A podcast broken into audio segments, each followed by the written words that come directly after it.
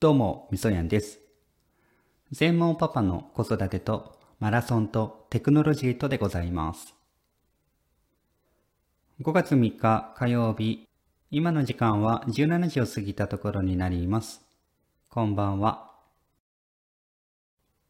今日はね、19度まで上がっているみたいで、暖かい一日ですね。家族はですね、ドライブに出かけてるようですね。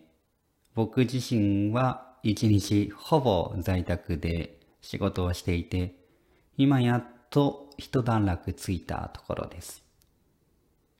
さて、我が家。昨年の10月から今の家に住み始めているんですよね。最初は物置は設置していなかったんですけれども、今年2月になってからね、検討を始めて、やっと昨日設置することができました。松本物置というメーカーさんの MN2222 という機種になります。2月の段階ではね、外交を担当してくれた業者さんに見積もりを依頼して、稲葉とか予動物置とかを進めていただいたんですけど、どうもしっくりこなかったんですよね。まあ、この手のメーカーっていかにも物置物置したデザインばっかりで、うんなんだかなと。せっかくもう何十年と使用する物置なのに、まあこんなんじゃなって思ってて、インターネットで調べたらおしゃれな物置があったんですよね。それが松本物置というものでした。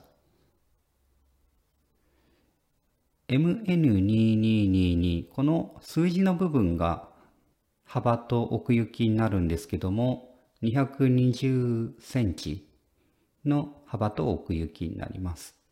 MN というのはシリーズ名を表しているみたいで松本物置の標準シリーズになるみたいですね。それが昨日やっと入ったんですけれども玄関脇のところに宅配ボックスを置いているんですけれども、そのボックスのさらに脇のところにね、広めのスペースが余ってるので、そこに置くことにしました。コンクリートを流し込んでる関係で、まだ荷物を入れたりはできてないんですけれども、えー、固まった段階、まあ今日、今ぐらいに見てくればもう大丈夫だと思うんですけども、えこの後ね、荷物入れたりしていきたいなと思っています。物置に何を入れるかっていう話なんですけども、今は、まずは車のタイヤを入れなきゃいけないなと思っています。スタッドレスを履き替えて、元のノーマルタイヤに戻したので、スタッドレスをしまいたいなと思っているのとか、庭で使うような道具とか、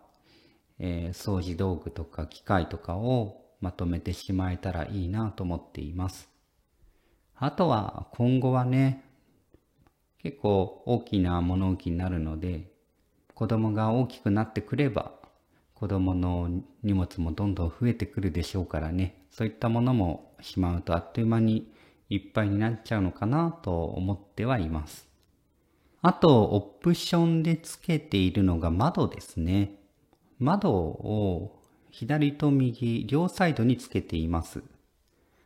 まあ、最初考えていたのが、物置の中でもちょっとした作業ができたらいいなと思ってたんですよね。それで、光を入れたかったので、窓をつけました。ではまた。